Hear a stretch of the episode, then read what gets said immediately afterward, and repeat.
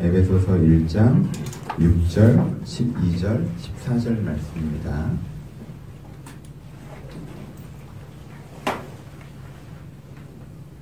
세 절, 한 절씩 함께 봉독하도록 하겠습니다. 6절부터 있습니다. 시작. 이는 그의 사랑하시는 자 안에서 우리에게 거저 주는 바 그의 은혜의 영광을 참여하게 하려는 것이니라. 12절 있습니다. 시작. 이는 그리스도 안에서 전부터 바라던 우리로 그의 영광의 찬송이 되게 하려 하심이라. 14절입니다. 시작. 이는 우리의 기업의 보증이 되사 그 얻으시는 것을 구속하시고 그의 영광을 찬미하게 하려 하심이라. 아멘. 오늘의 에베소서 첫 달락을 계속 설교하고 있는데요. 1장에 나오는 이 세 가지 구절을 가지고 이야기를 해보도록 하겠습니다. 하나님의 뜻에 대해서 설교를 하고 있습니다. 하나님께서 우리 가운데 어떤 뜻을 갖고 계시는가에 대해서 설교를 하는데 지난주, 이번 주 이어서 설교하고 있는 중입니다. 여러분 아버지가 자녀에게 어떤 뜻을 가지고 있을까요? 부모가 자녀에게 어떤 뜻을 가지고 있을까요?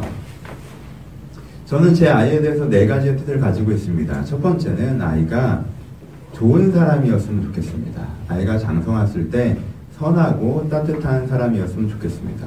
만약에 아이가 내가 보기에 악한 삶을 살고 있다고 하면 그것은 제 마음에 큰 짐이 될 것 같습니다. 아이가 따뜻한 사람이길 바랍니다. 선한 사람이길 바랍니다.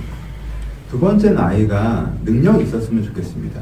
자기의 생존을 감당할 수 있는 능력, 자기가 줄 수 있는 사회적 영향을 줄 수 있는 능력, 역량을 갖춘 아이가 됐으면 좋겠습니다. 세 번째는 행복했으면 좋겠습니다. 아이가 바르게 살고 능력이 있긴 한데 행복하지 않다면 그것이 저에게 얼마나 안타까움이겠습니까? 그렇죠? 아이가 행복한 삶을 살았으면 좋겠습니다. 네 번째는 아, 여전히 저와 좋은 관계였으면 좋겠습니다. 시간이 지나더라도 여전히 사랑과 존경을 받고 싶습니다. 나이가 된 이후에 객관적으로 내가 성장해 보니 어릴 때 아버지가 대단해 보였는데 성장해 보니 아버지가 참 별거 아니더라. 잘못된 삶을 살았더라. 아버지 정말 안 살겠다. 이런 게 아니라 성장할수록 아버지의 삶은 좀 대단하다. 아, 버지가 좀 존경한다. 그리고 아버지를 사랑한다. 아버지가 나에게 보여준 그 사랑이 되게 크다는 걸 알겠다. 라는 것들을 좀 느끼고 그래서 좋은 관계로 여전히 남아할 수 있었으면 좋겠습니다.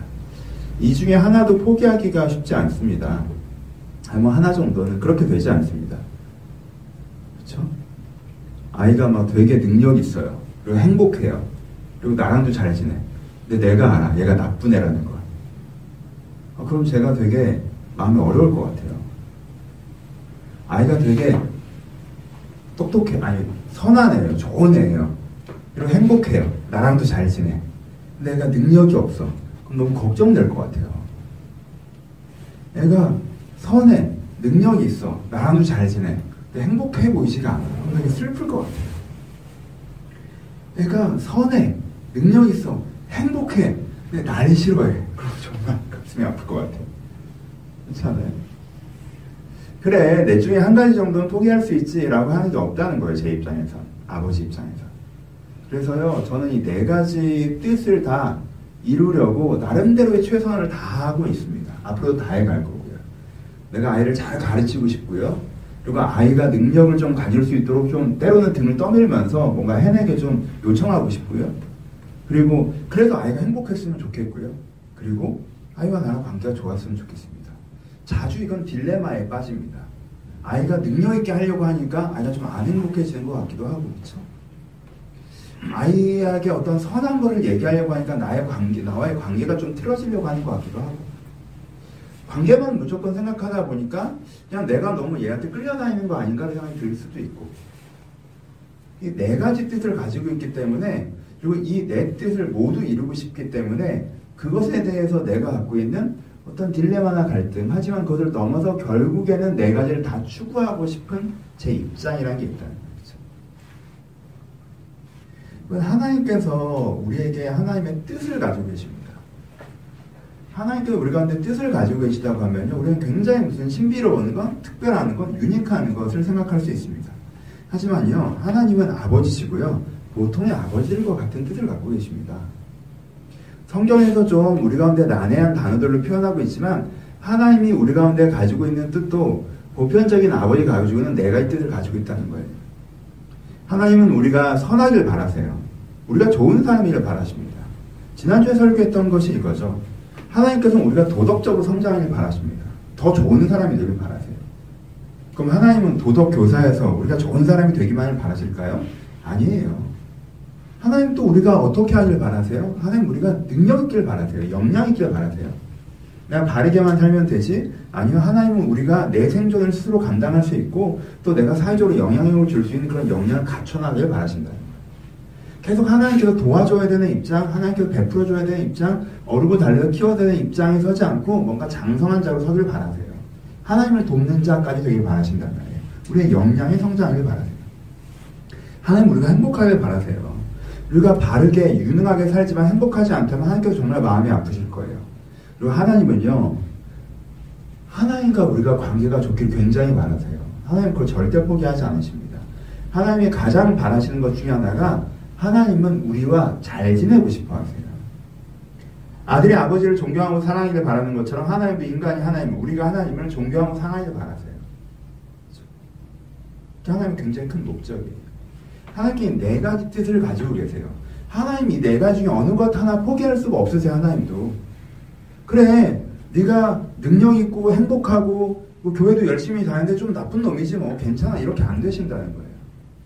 네가 바르지, 네가 행복하지, 그리고 나, 네가 나도 잘 믿지. 근데 정말 좀 게으르고 좀 무능하지. 하나님 이것도 별로 원하지 않으신다는 거예요. 네가 선하고 능력 있지, 그리고 신앙도 좋아. 하지만 네가 행복하지 않아. 하나님 너무 슬퍼하세요. 안타까워하실 거예요. 네가 선하고 능력 있고 행복한데 나를 잃어버렸어. 하나님 이게 이게 하나님께 괜찮으실까요? 아니요, 하나님 이거 견디시기 어려우실걸요. 하나님께서도 모든 아버지처럼 이 네 가지 중에 어떤 것 하나를 포기할 수 없으세요. 그래서 이 네 가지 뜻을 가지고 이 네 가지 뜻을 우리 가운데 이루고 싶어 하세요. 그것이 때로는, 때로는 어떻게 돼요? 하나님 스스로도 그 네 가지 뜻 사이에 갈등과 모순이 발생한다는 거예요. 내가 행복하길 바래서 내 처지와 입장과 나약함을 배려해 주시다가도 아 이러다가 내가 얘를 악하게 만드는 건 아닐까? 무능하게 만드는 건 아닐까? 고민이 되시죠, 그렇죠?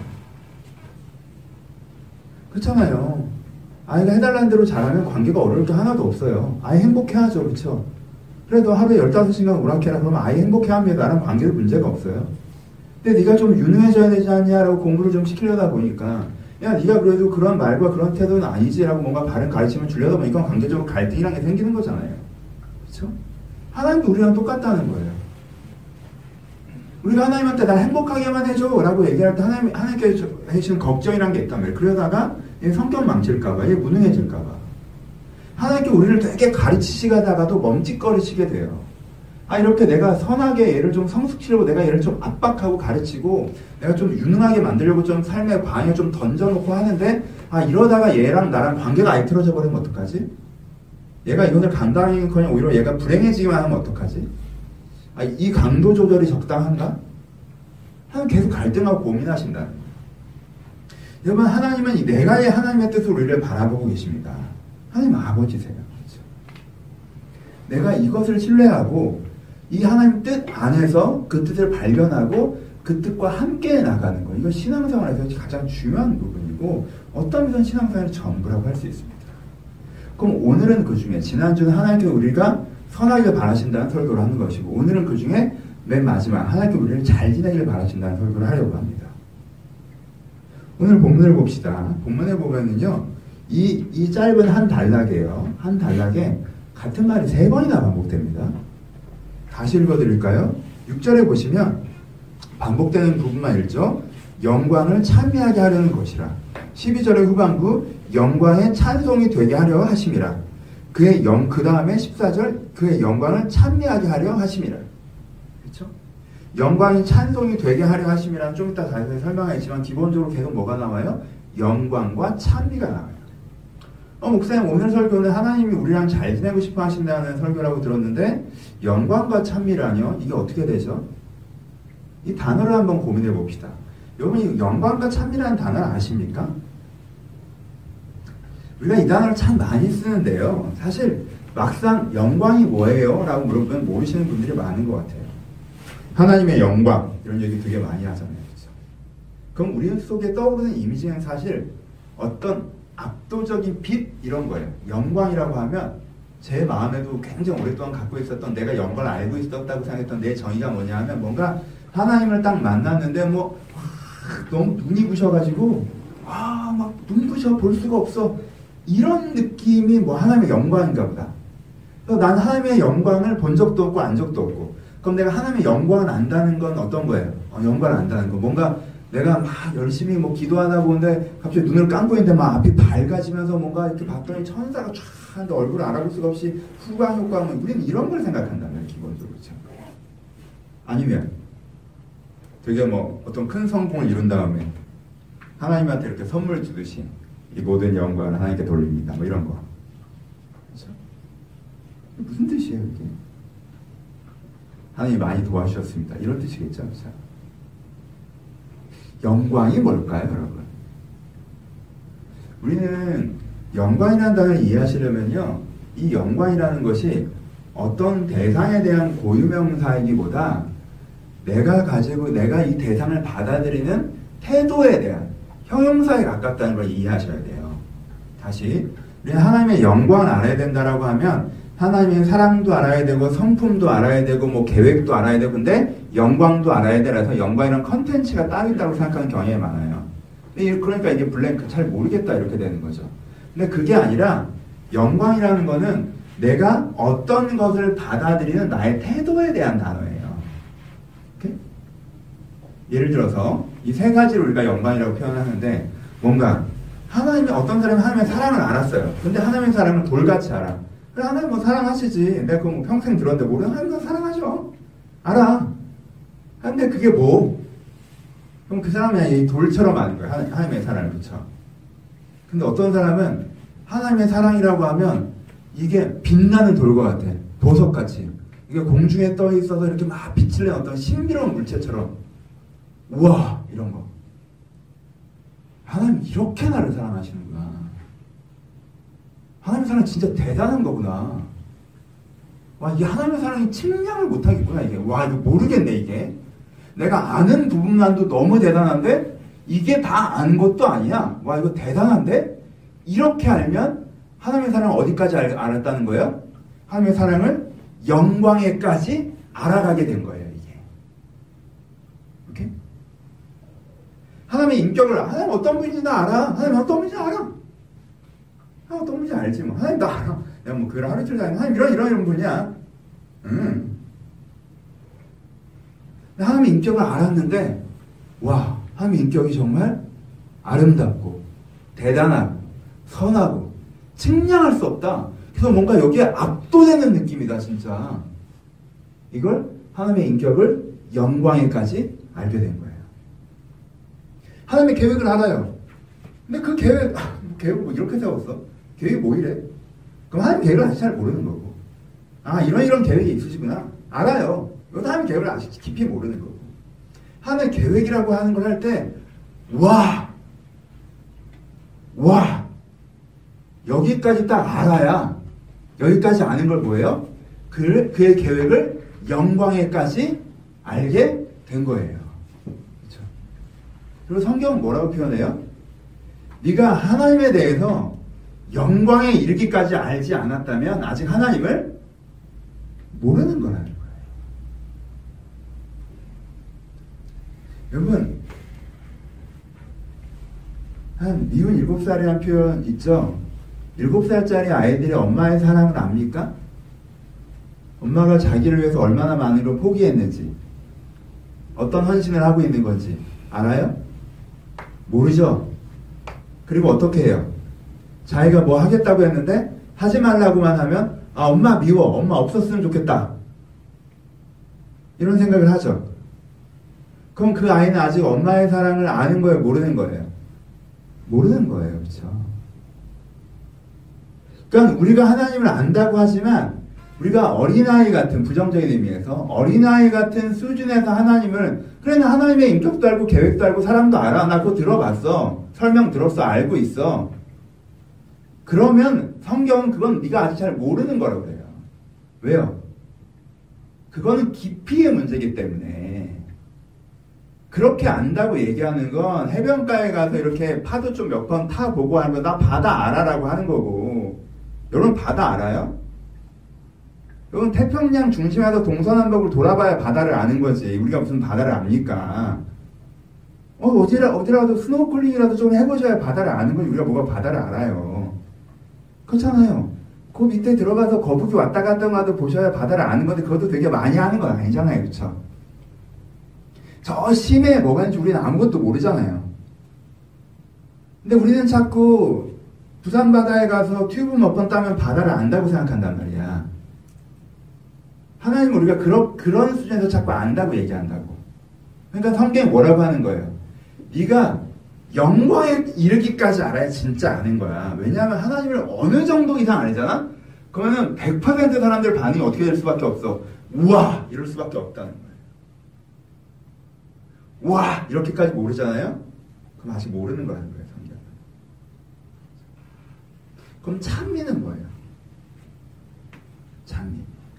아, 저 중학교 때 되게 충격적인 교리 공부를 하다가 천국에 대해서 가르쳐 주시는데 천국은 우리가 하나님을 영원토록 찬양하는 것이다. 아, 제가 초등학교 때 성가대 정말 싫어했거든요.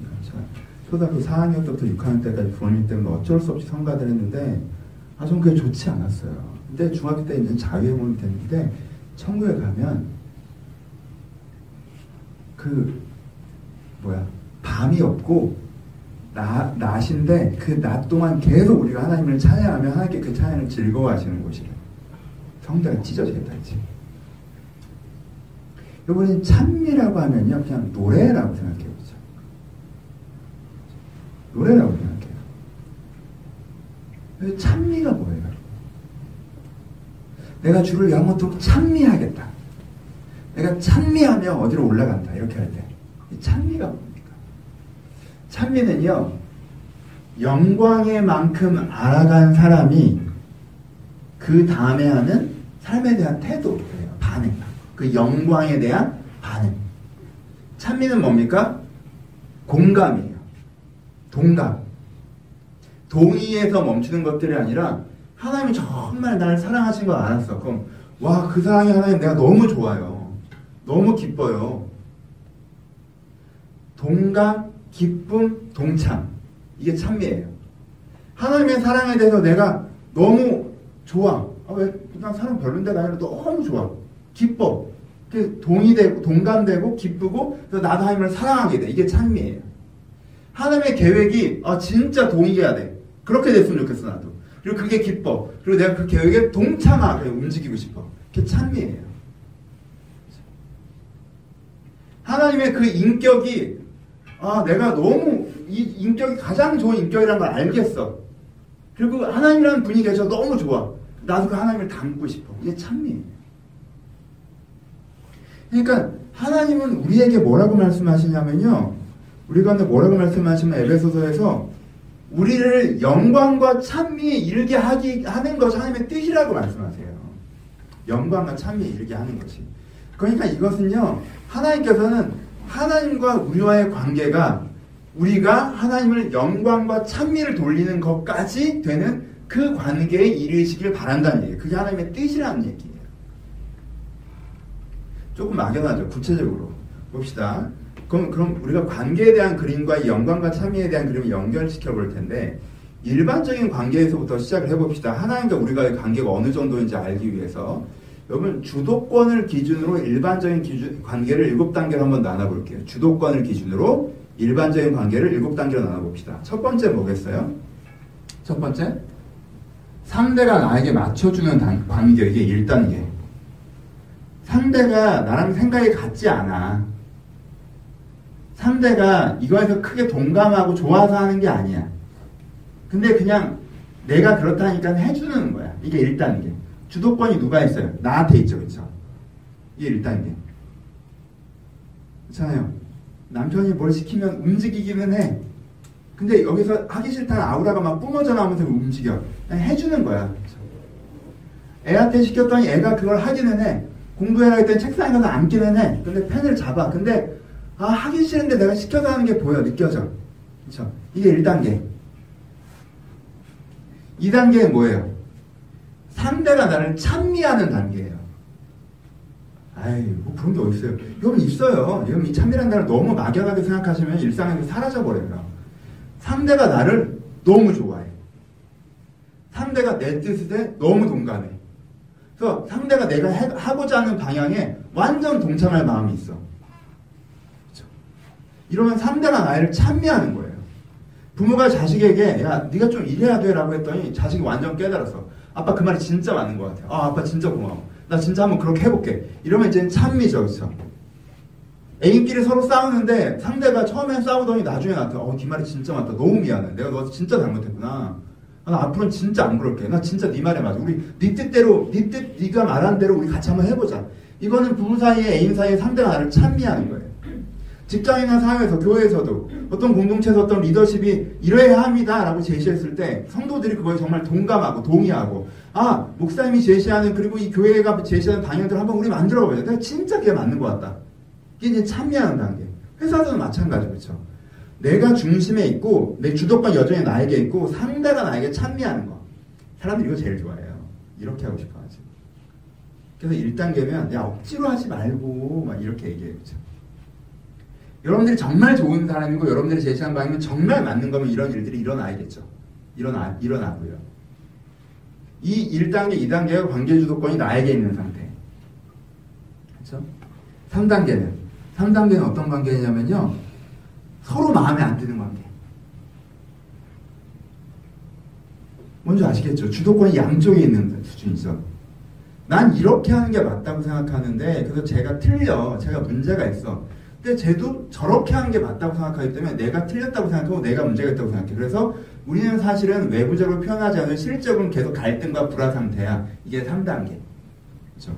주도권 양쪽에 있는 단계죠. 단계의 부정적인 케이스죠. 그렇죠? 4단계는 주도권이 양쪽에 있는데 이거를 긍정적인 케이스. 협의하는 단계. 아, 너는 그렇구나. 나는 이래.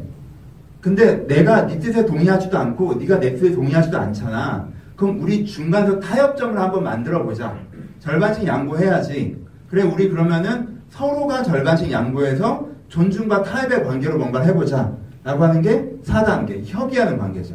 인간관계에서는 누군가 절대적으로 맞는 게 어렵기 때문에 이 4단계를 이상적으로 자꾸 얘기하는 거예요. 그렇죠? 누군가 절대적으로 맞는 경우는 많지 않잖아요. 그러니까 사실 인간관계에서는 이 4단계가 굉장히 많은 좋은 샘플이어야 돼요. 그렇죠? 그리고 5단계. 여러분 근데요. 모든 인간이 사실 한 주, 항상 동등한 그 동등한 무게의 의견을 갖고 있지 않아요. 때로 한 내가 맞을 수가 있고요. 내가 맞으면 2단계가 되는 게 이상적이죠. 그렇죠? 둘다 절반씩만 맞으면 4단계가 되는 게 이상적이고 하지만 상대가 맞다면 5단계, 6단계가 이상적이죠. 5단계는 뭐예요? 주도권은 상대에게 있어요. 상대가 나보다 더 똑똑하다는 걸 알겠어. 상대가 나보다 능력 있다는 걸 알겠어. 그래서 내가 상대방을 따라가야 되겠다는 걸 알겠어. 근데 디테일하게는 내한테 설득이 안 돼 있어. 그래서 내가 상대한테 억지로 맞추고 있는 단계가 5단계. 크게는 내가 존중하고 동의하고 인정하지만 작게는 사실 내 생각도 있고 내 입장도 있기 때문에 왜 저러지? 라는 생각이 자주 들어요. 하지만 내가 그것을 3단계처럼 부딪히기엔 상대방을 더 존중하고 인정하고 나보다 낫다고 하는 부분을 알기 때문에 내가 맞춰가는 단계가 5단계. 6단계는 내가 상대방을 참여하는 단계. 아, 진짜 맞구나, 이게. 아, 나 몰랐네, 정말. 너무 고맙다. 이걸 알려줘서, 이걸 깨닫게 해줘서. 정말 그렇게 해보고 싶다. 이게 6단계, 참여하는 단계죠. 7단계는, 7단계는 성경용어로 영광의 상호성이라고 해요. 영광의 상호성. 이게 어느 정도, 만약에 2단계, 4단계, 6단계가 어느 정도 완성도를 가지면 어떻게 되는 거예요? 어느 정도 완성도를 가지면. 그냥 서로 같은 마음과 같은 뜻을 가지고 같이 달려가겠죠. 나도 이 사람을 와, 너 진짜 대단하다. 어, 너무 부셔. 나 쟤도 나를 어, 너 너무 대단하다. 너무 부셔. 이런 관계. 영광의 상호성. 그렇죠? 서로 완전히 한 마음과 한 뜻으로 쫙 가는 거. 이게 7단계. 이건 주도권의 상황에서 이제 인간관계로 7단계가 쭉 있어요. 그러니까 연애하신 분, 부부들 고민하셔야 돼요. 주도권 싸움 한다는 게 이 얘기예요. 아, 그러면은 일반적으로는 4단계를 가장 제시하죠. 아니에요, 여러분. 컨텐츠가 중요해요. 여러분들이 맞잖아요? 그럼 이겨먹고 끌고 오세요. 여러분이 진짜 맞아? 고민하셔야지. 여러분이 틀렸잖아요? 그러면요, 뻗고 따라가세요. 근데 고민하셔야 돼요. 그 사람 진짜 맞아요? 여러분, 어느 한쪽이 맞다면요, 둘이 타협해서 중간에 선을 세우는 건요, 좋아진 게 아니라 나빠지는 거예요. 그러니까 4단계가 항상 이상제라고 생각하지 마세요. 모든 경우 협의와 타협이라고 생각하시는 건 좋지 않아요. 그건 기계적인 게 아니에요. 왜? 컨텐츠가 중요하니까요. 그렇죠?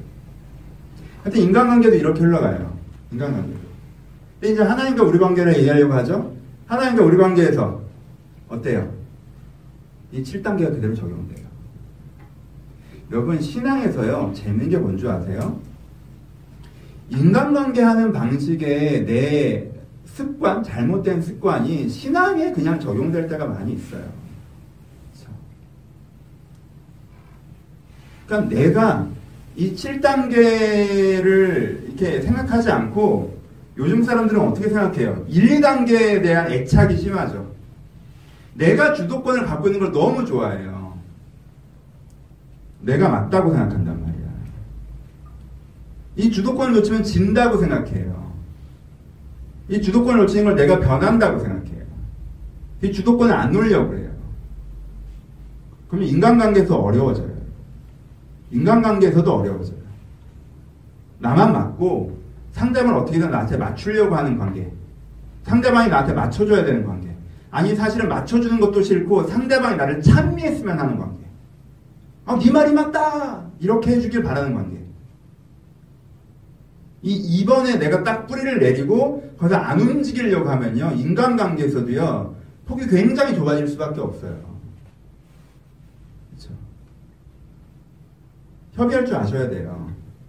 그러니까 되게 많은 사람들이 이 삶에 머물러요 인간관계에서도 내가 맞는데 제가 안 맞춰줘서 내가 맞는데 제가 못 알아먹어서 승질을 나. 이, 이 삶에 계속 있단 말이에요. 근데 그럴 리가 없잖아요. 여러분들이 그렇게 맞겠어요? 여러분들 수준을 객관적으로 보세요. 여러분의 철학적 수준과 삶의 수준과 삶에 대한 통찰력에 대한 수준과 삶에 대한 결과물에 대한 수준과 여러분들 자신을 객관적으로 보세요. 내가 그렇게 나는 맞다라고 얘기할 만한 레벨일지. 여러분 논리에서 여러분 말이 맞죠. 당연히. 내 생각이니까. 내 생각이니까 100번을 검토해 봐도 내 생각이 맞아요. 내 생각을 내 생각으로 검토하는데 그게 왜 틀립니까? 너무 당연히 맞는 거지. 참. 근데 여기 머무르면 진전이 안 돼요. 인간관계에서. 똑같은 실수 하나님한테 나타나는 거예요. 하나님과의 관계도 7단계로 나눠집니다. 여러분, 나쁜 게 아니에요. 1단계 시즌이 있어요. 1단계는 어떤 관계예요? 하나님이 여러분한테 맞춰주는 단계. 이건 대부분의 신앙은 1단계부터 시작합니다. 하나님이요, 여러분들이 그어놓은 작은 원 안으로 들어오십니다. 왜요? 그 원이 다 잘못된 게 아니거든. 당연히 거기서부터 시작하시죠. 여러분들 생각에 대부분이 좋은 생각이 되게 많아요. 여러분 입장이 맞는 것도 되게 많고. 그러니까 하나님께서 아 그래 그건 내가 너, 를 도와줄게. 그건 네가 진짜 힘들겠다. 힘들었겠다. 내가 위로하마. 여러분들 원 안으로 들어오세요. 굳이 다른 것부터 시작하실 이유가 없잖아요. 하나님도 우리 사이에 교집합이 있으니까 그 교집합에서 시작하신다고요. 그래서 하나님 여러분한테 맞춰주세요. 여러분 입장을 헤아려 주시고. 하나님이 진짜 나를 좋으신 분이고 나를 사랑하시는 것 같고 막 이런 이렇게 시작을 하죠. 뭔가 상황적인 도움을 얻어가면서 그렇죠. 시간을 이렇게 시작해요. 근데 좀 지나면 2단계로 넘어가요. 2단계는요 하나님이 여러분들을 찬미하는 단계. 2단계 여러분 대단한 거예요 사실은 수준이 꽤 있는 거 어떤 거예요? 하나님이 내 어떤 사안을 도와주는 차원이 아니라 하나님이 너라는 사람이 얼마나 괜찮은지에 대해서 얘기해 주는 단계예요. 내가 최근에 최근에 계속 광고하는 영혼의 깨어나. 야, 그건 다 네 현상적인 모습이야. 약점도 있고 문제도 있고 깨진 부분도 있고 흠이 있지만 그건 그냥 흠이야. 더러운 부분이 있지만 그건 그냥 더럽혀진 거야. 진짜 너는 그게 아니야. 진짜 너는 정말 괜찮은 사람이라니까. 내가 너를 만들 때 진짜 괜찮은 모습으로 만들고 그 모습을 네가 여전히 그대로 계속 가지고 있어. 그래서 하나님이 나를 찬미하세요. 너 진짜 좋은 애라고. 너 진짜 잘할 수 있는 애라고. 여러분, 내가 그 하나님의 시선을 느끼잖아요. 그러면 요 사안을 도와주는 것보다 훨씬 더 깊은 은혜의 힘이라는 게 생겨요. 그래서 도와주는 정도가 아니라 내가 뭔가 새로운 내가 되다 풀어나갈 수 있는 역량 같은 게 생겨난다는 거야. 이 2번이 굉장히 어떤 면에서 회심의 은혜고, 그렇죠? 내가 새 사람 되는 은혜고, 정말 중요한, 정말 기독교인이 되는 순간이라고 할 수 있는 그런 거예요. 그렇죠? 이게 정말 중요하지 않아요?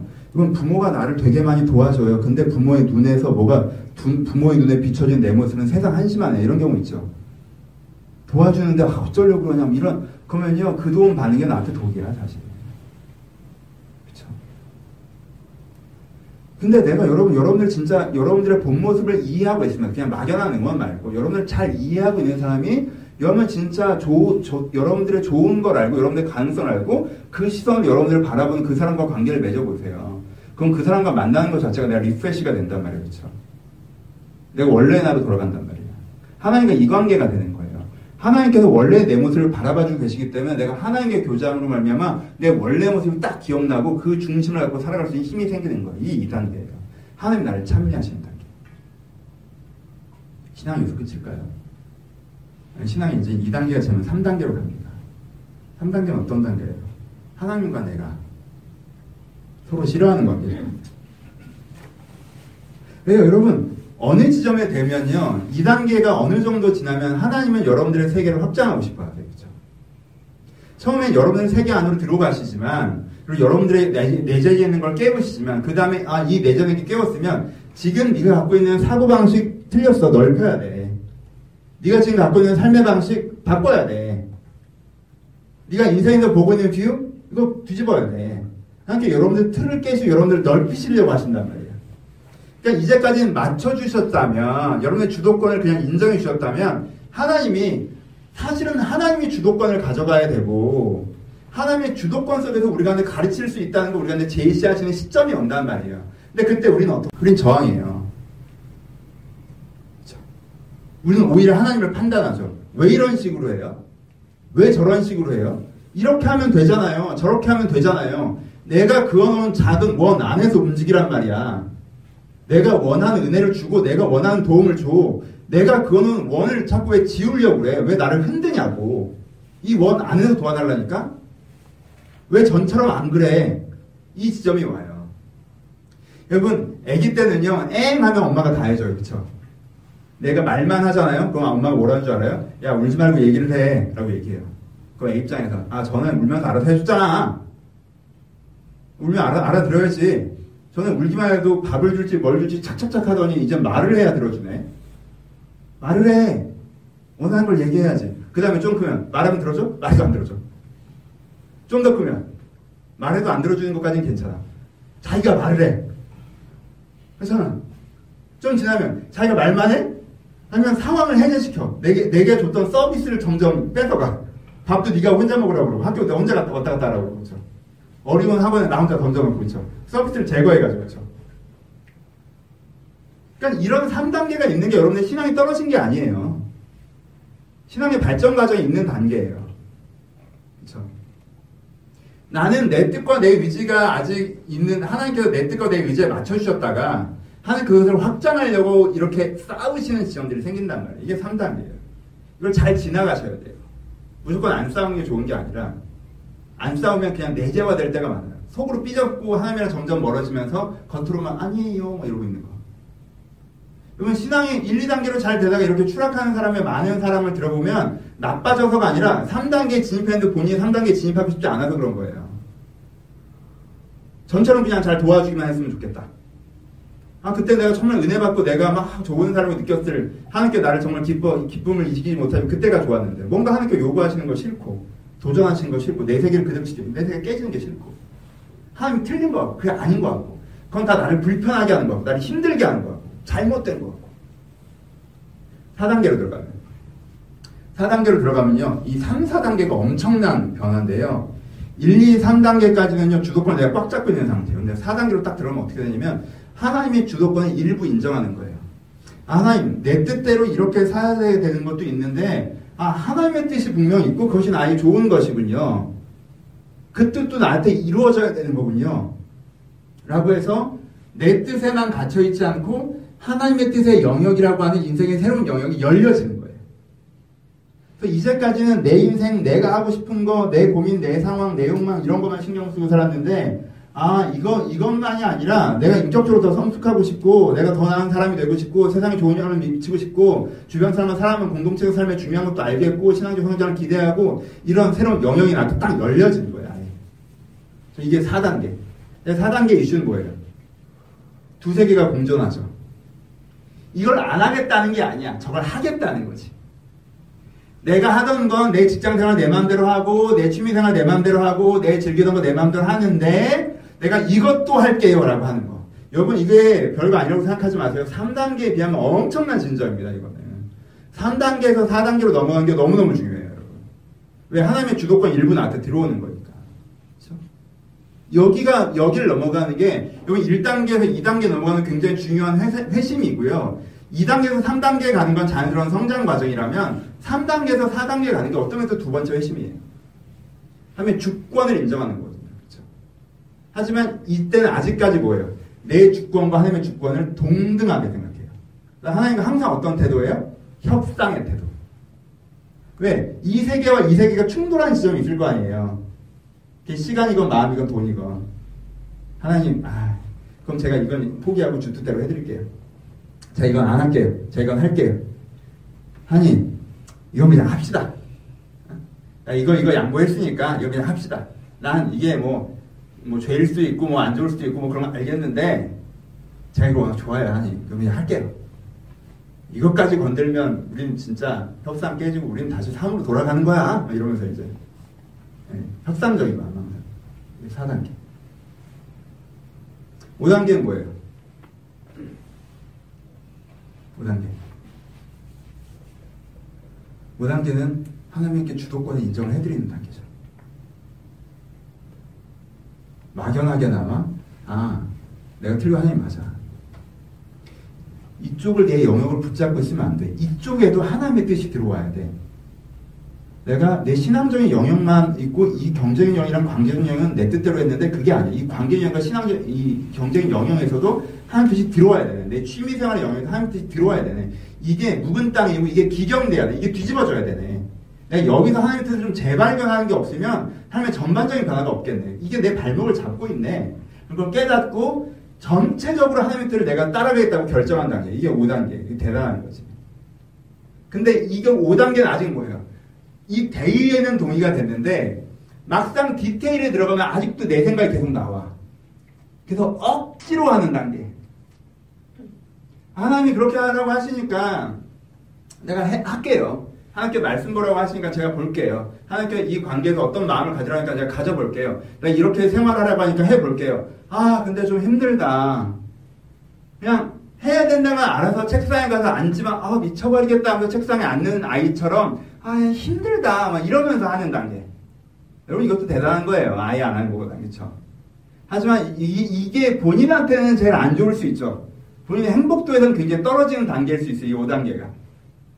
뭔가 그래도 자기 주도권이라는 게 항상 어느 정도는 있었는데 그 주도권이 사라지니까 박탈감도 좀 있고 두려움도 있고 경계심도 좀 있고 이게 5단계. 6단계는 영광과 찬미의 단계. 정말 하나님 뜻에 내가 동감이 되어 있는 상태. 진짜 하나님 뜻에 내가 즐거운 상태. 하나님 진짜 난 다른 거 다 필요 없어. 내가 그거면 돼요. 진짜 그거면 돼요. 나 그럼 좋겠어요. 저도 그렇게 그렇게 되고 싶어요. 정말 하나님의 그 계획이 이루어졌으면 좋겠어요. 그럼 하나님 나도 하나님 그 사랑으로 내가 만족해. 하나님 저 하나님 닮고 싶어요. 와, 내가, 내가 이것만 있으면 돼, 사실, 진짜. 하나님. 다른 건 뭐. 이게 제일 중요하지. 막 이렇게 되는 것 같아. 이게 6단계. 7단계는 영광의 상승이라고.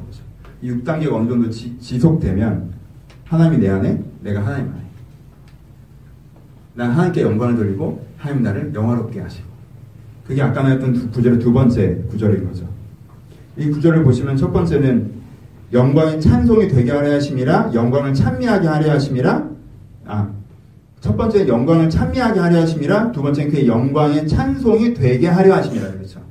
영광의 찬송이 되게 하려 하심이라. 그건 우리가 영광의 찬송이 된다는 거예요. 그렇죠. 우리 안에 그 영광과 찬송이 들어오는 거죠. 그렇죠? 그러니까 하나님이 날 보고 세상이 날 볼 때 영광과 찬미를 돌릴 만한 대상이 된다는 거야, 내가. 그러니까 이게 요한복음에 나오는 그 영광의 상호성. 하나님이 내 안에, 내가 하나님 안에. 이 상태가 되는 거야. 하나님 파트너십, 완전한 하나님 방향성에서의 파트너십이 되는 다 이게 7단입니다. 여러분, 이 신앙생활에서 이 7단계가 있어요. 하나님과 내 사이에. 하나님과 내 사이에 이런 관계성의 흐름이란 게 있는 거예요. 그러니까 이 단계적인 구조를 이해하셔야 되고요. 내가 어디에 있는 위치인지 한번 파악해 보셔야 돼요. 뭘 위해서? 평가를 위해서는 아니고. 지금 이설교를 듣고 넌 2단계야! 이러면 이제 문제고. 넌 3단계야! 이런 문제고. 우리는 1단계부터 7단계로 나아가는 과정이라니까요. 이게 7번이 정답이고 1번부터 6번은 오답이야라고 얘기하는 게 아니라 우리는 1단계에서부터 시작해서 점진적으로 7단계까지 가는 과정 속에서 신앙생활을 해가는 거예요. 그럼 이 단계를 확인하는 건 이유는 뭡니까? 첫 번째, 유동성을 가셔야 돼요. 유동성. 유동성이란 게 뭐예요? 많은 사람들이 하나님과 관계를 고정적으로 생각해요. 내가 2단계에 머물면 2단계가 전부라고 생각하고요. 3단계에 머물면 3단계가 최종적이라고 생각해요. 이게 관계의 과정이라는 걸 생각하지 못, 한다는 거예요. 여러분 하나님과의 관계 유동성을 생각하셔야 돼요. 여러분 건강한 관계와 건강하지 못한 관계의 특징 뭔지 아십니까? 건강한 관계는요, 우리끼리 지금, 우리가 둘이 지금 미친 듯이 싸우고 있어도 우리 관계 자체에 문제가 없다는 걸 아는 관계가 건강한 관계예요. 건강하지 못한 관계는 이 싸움 우리 관계가 끝장난다고 생각하는 관계가 건강하지 못한 관계예요. 여러분 하나님과 우리는 건강한 관계예요. 하나님과 갈등할 수 있고 문제가 일어날 수 있죠. 하지만 그거에서 여러분의 관계가 끝장나지 않아요. 문제가 생기지 않는다고. 하지만 과정적으로 지나갈 수 있는 힘이 필요하죠. 여러분 2단계세요? 3단계가 되려고 하세요. 3단계세요? 4단계가 되려고 하십시오. 4단계세요? 5단계가 되려고 하셔야 돼요. 5단계세요? 6단계가 되려고 하셔야 돼요. 6단계세요? 7단계가 되려고 하셔야 됩니다. 그러면 5단계 오래 머무르면 억지로 하죠. 억지로 하는 사람들은 누굴 특별히 정져야 되겠어요. 1, 2, 3, 4를 정져야 되겠죠. 그렇죠? 그렇죠? 제가 만약에 5단계에 있으면요. 1, 2, 3, 4인 여러분들에서 좀 더 공격적인 언어를 쓰게 될 거예요. 왜? 아, 힘들게 하고 있는데 일을 안 하잖아. 치사하게. 기분이 안 좋잖아. 난 야근하는데 퇴근하는 기분이잖아. 그치? 6단계가 되면 안타까움으로 얘기하겠죠. 와, 이게 정말 좋은 건데. 정말 좋은 건데. 왜 안 하지? 여기까지 와서. 와, 바닷가까지 와서 들어오질 않네. 진짜 좋은 건데. 그렇죠. 여러분, 여러분이 있는 단계가 유동적이에요. 지나가는 거예요. 그냥 지나가셔야 돼요. 여러분의 위치를 파악하시고요. 유동성과 지향성을 가지세요. 현재는 이런 상태지만 이 관계가 변화되는 중이에요. 여러분 도로 나빠질 수 있어요. 유동성이라는 게. 5, 6단계 갔던 사람이 어느 날 보면 3단계로 되돌아가 있다니까? 1단계 밑으로 0을 가 있어요. 하나님 없이 살아요. 왔다 갔다 한다니까? 유동성을 가셔야 돼요. 유동성을 이해하셔야 돼요. 그리고 지향성을 가셔야 돼요. 어디까지? 7단계까지 가고 싶다. 지향성을 가지는 게 필요합니다. 그럼 우리가 이 관계의 진전을 위해서 우리가 무엇이 필요하느냐? 관계가 좋아지려면 관계가 좋아지려면 하나만 준비하시면 돼요. 그럼 우리가 어떻게 하면 지향성을 가진다면 어떻게 하면 level up, level up, level up 해갈 수 있을까? 여기서 딱 하나가 체크되어 있어요. 뭐가 준비돼요? 준비물 하나, 준비물 하나, 준비물 하나. 부드러운 마음을 가지셔야 돼요. 부드러운 마음. 성경에서는 계속 이것을 얘기합니다. 너의 마음을 부드럽게 하라. 단단하게 하지 말라. 씨 뿌리는 비유가 이거죠. 마음을 단단하게 하지 말라는 거예요. 그럼 길가에 뿌려진 씨와 같다는 거예요. 그렇죠? 구약에서는 이것을 묵은 땅을 기경하라고 하죠. 묵은 땅은 단단해진 땅이에요. 기경은 뭐 이걸 뒤집어 엎어야 된다. 이렇게 콱 뽑아서 뒤집어 엎으면 뭐가 나요? 부드러운 흙이 나와요. 그래야 농사를 짓죠. 농사를 짓는다는 게 무엇입니까? 여러분들의 마음이 자라나려면 마음이 부드러워야 된다는 거예요. 여러분 단단한 마음이 뭔지 아십니까? 단단한 마음. 단단한 마음은 세 가지입니다. 자만, 경계, 규정. 자만은 뭐예요? 여러분 그 인간관계에서 똑같아요. 우리가 인간관계에 있어서 하나님한테 그냥 그대로 대입된다는 거니까. 여러분 인간관계 에서 단단한 사람들이 있으면요. 내가 단단한 마음으로 관계하잖아요. 그 인간관계 안 됩니다. 그쵸? 단단한 마음이 뭐예요? 내가 아까 얘기했던 2단계인 거죠. 내가 다 알고 얘는 틀렸어. 얘가 나한테 배워야 되는 거야. 내 의견에 100% 확신을 갖고 접근하는 단계. 그럼 그런 사람이랑 관계하세요?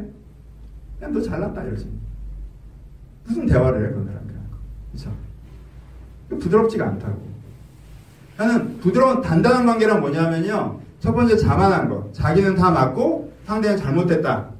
그래서 내 맞음을 상대에게 전달하는 것이다. 라는 태도로 움직이는 거. 두 번째는 뭐예요? 경계하는 거. 아, 이거 나쁜 놈은 어떡하지? 의심하는 거. 왜 이런 말을 하지? 왜 이런 태도를 보이지? 어떻게 하려고 하는 거지?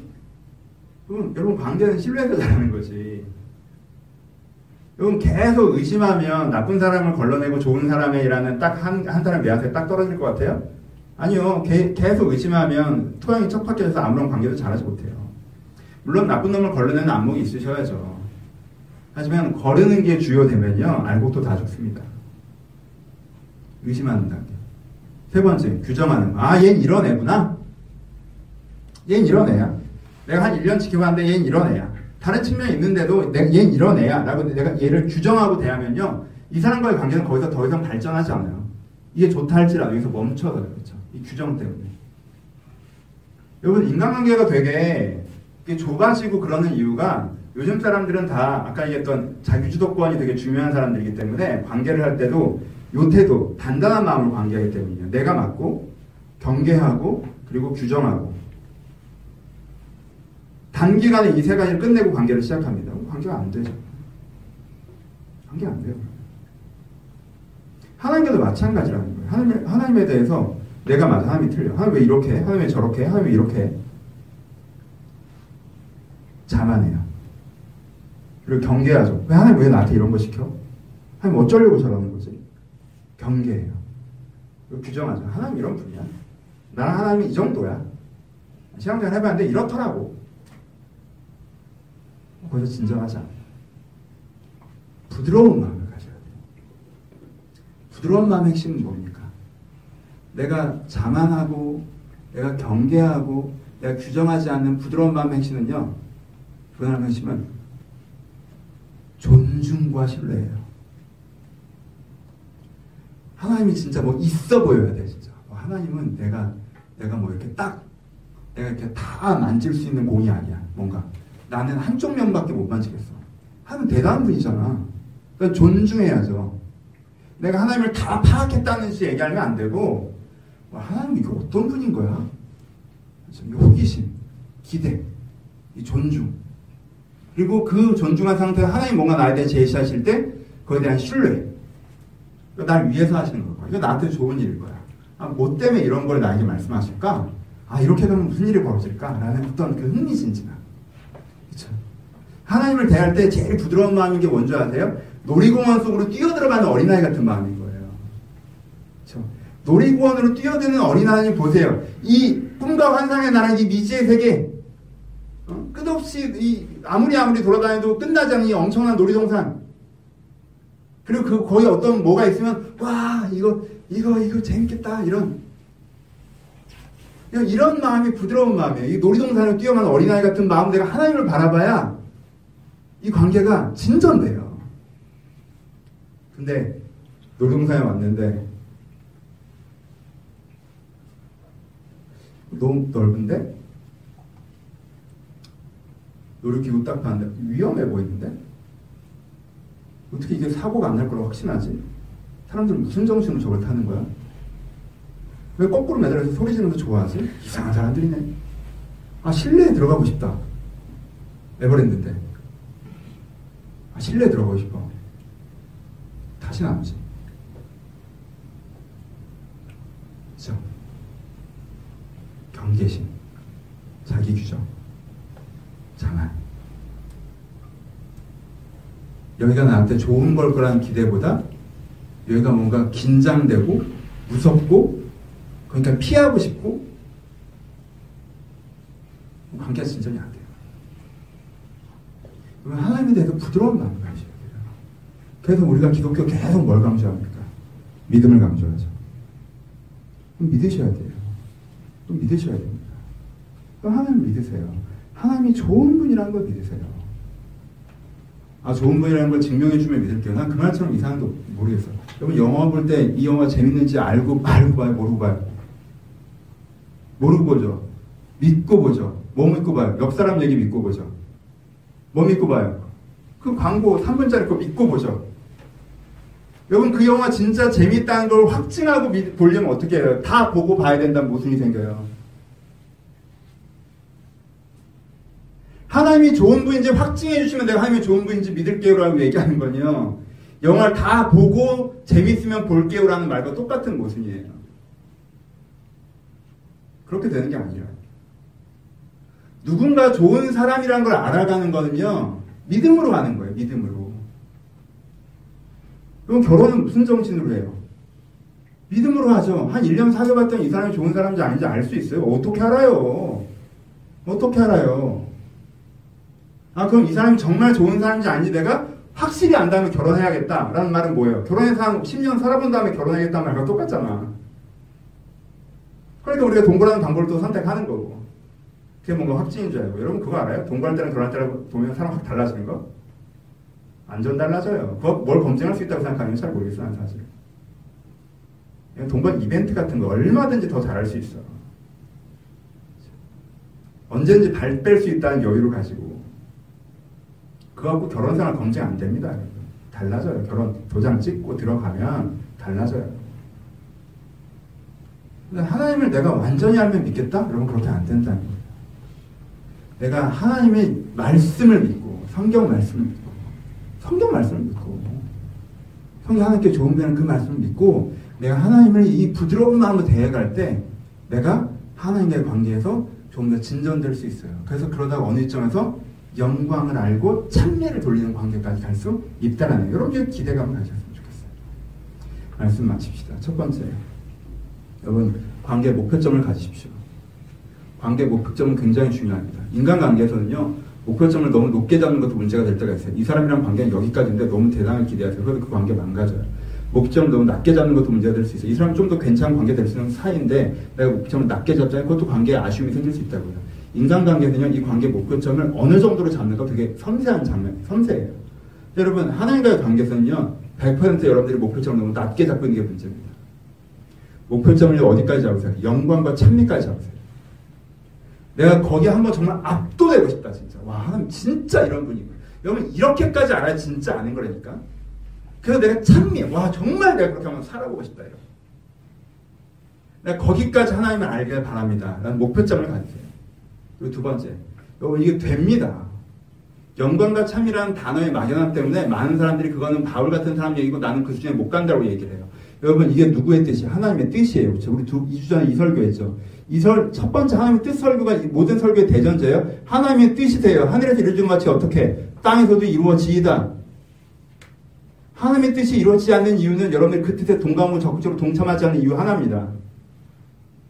하나님은 저처럼 무능한 아버지가 아니서 하나님은 유능한 아버지세요. 그래서 자녀들이 적극적으로 동참하기만 하면 그 뜻을 이루십니다. 그 뜻을 이루세요. 한 뜻이 이루어집니다. 여러분. 여러분 좋은 관계가 될 수 있어요. 좋은 관계가 될 수 있어요. 좋은 관계. 그렇게 될 수 있다는 기대감을 가셔야 돼요. 그래서 세 번째, 그럼 여러분들이 할 역할이 있죠. 마음을 부드럽게 하세요. 그럼 여러분들이 해야 돼요. 마음을 딱딱하게 먹고는 그 딱딱함을 뛰어넘어 하나님께 나한테 뭘 해달라고 얘기하지 마세요. 그렇게 안 돼요. 시스템이 그렇게 안 된다고. 여러분 되게 많은 사람들이 하나님이 하나님이 너랑 잘 지내고 싶어해라고 얘기하잖아요. 그럼 좀 잘하지라고 얘기해요. 좀 잘하지. 2번인 거예요, 여전히. 1, 2번인 거예요. 날 도와주고 날 참여해. 그럼 내가 하나님을 더 좋아해 줄 테니까. 그게 관계가 좋아지는 거라고 생각하는 거예요. 그렇죠? 나는 경계심을 가지고 이렇게 할 때, 해도 내 이걸 뛰어넘어서 이 관계를 진전시켜봐. 그건 여전히 뭐라는 거예요? 내가 그거는 원 안으로 들어와서 원 안에서만 움직이라는 얘기예요. 여러분 지금 하나님 그 원을 확대하는 걸 얘기하고 있는 거예요. 그 틀을 깨는 걸 얘기하고 있는 거예요. 여러분 그거 그것이 있어야 관계적 진정과 성장이 있어요. 여러분 마음을 부드럽게 하세요. 신뢰감을 가지세요. 뭔가 여러분들이 붙잡고 있었던 대의와 생활 패턴과 다른 이야기를 하나님께서 하실 때 내가 원래 갖고 있었던 뭔가 하나님께서 나를 불편하게 하는 방향으로 나를 인도하고 가는 것 같을 때 그때도 반발심 그러지 마시고 좀 하나님을 신뢰해 보세요. 정말 이게 하나님의 뜻이 맞다면 이 길이 나에게 좋은 길이다. 이 길이 나에게 선한 길이다. 이 길이 나에게 행복한 길이다. 한번 가보자. 내 것을 포기하고 내 고집, 내 방식 포기하고 이것을 한번 따라가 보자. 신뢰해 보자. 기대해 보자. 이 부드러운 마음을 가지십시오. 믿음을 가지세요. 그때 하나님께 여러분 인생 일하시는 걸 경험할 것입니다. 말씀 마칩시다. 기대감이 중요합니다. 관계적 기대감. 하나님은 여러분들에게 관계적 기대감을 갖고 계십니다. 여러분 이 안에 허락받고 얘기하는 거예요. 저는 사실 중2 때 정도 되면 아 이젠 아이와 슬슬 멀어지겠구나 라는 마음의 준비를 해야 된다고 생각했어요. 그래서 아이와 같이 보낸 시간이 좀 더 줄어들고 아이가 뭘 하더라도 그냥 난 존중하고 참아주고 그게 내 역할이라고 생각했어요. 그러다가 중2 후반부에 그런 생각이 들었어요. 이대로 멀어지는 건 안 되겠다 내가. 내가 안 되겠다. 얘랑 좀 다시 친해져야겠다. 내 인간관계가 너무 중요한 관계거든. 친해져야겠다. 이번 겨울방학에 같이 맛집 탐방 다니고 있습니다. 여러분들이 가르쳐 준 것 중에서 A 플러스 정보. 여러분들과 여러 번 식당을 가봤는데, 와, 여긴 진짜 독특하다. 이런 것만 선별해서 모시고 가서 먹고. 그럼 3, 4시간 얘기를 해요. 방학 시작하기 전보다 훨씬 친해졌어요. 물론 우리가 항상 사랑하지. 항상 서로 존중하고 존경하고. 그래서 좀더 친밀해졌어요. 내가 롤에 대해서는 약간 거부감이 있었고, 내가 오버워치는 해도 롤은 하지 마라. 이런 입장이었는데, 또 롤을 이해하고,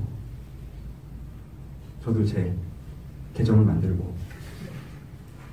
패턴을 알겠고, 아, 아이가 하는 얘기가 뭔지 이해가 되고.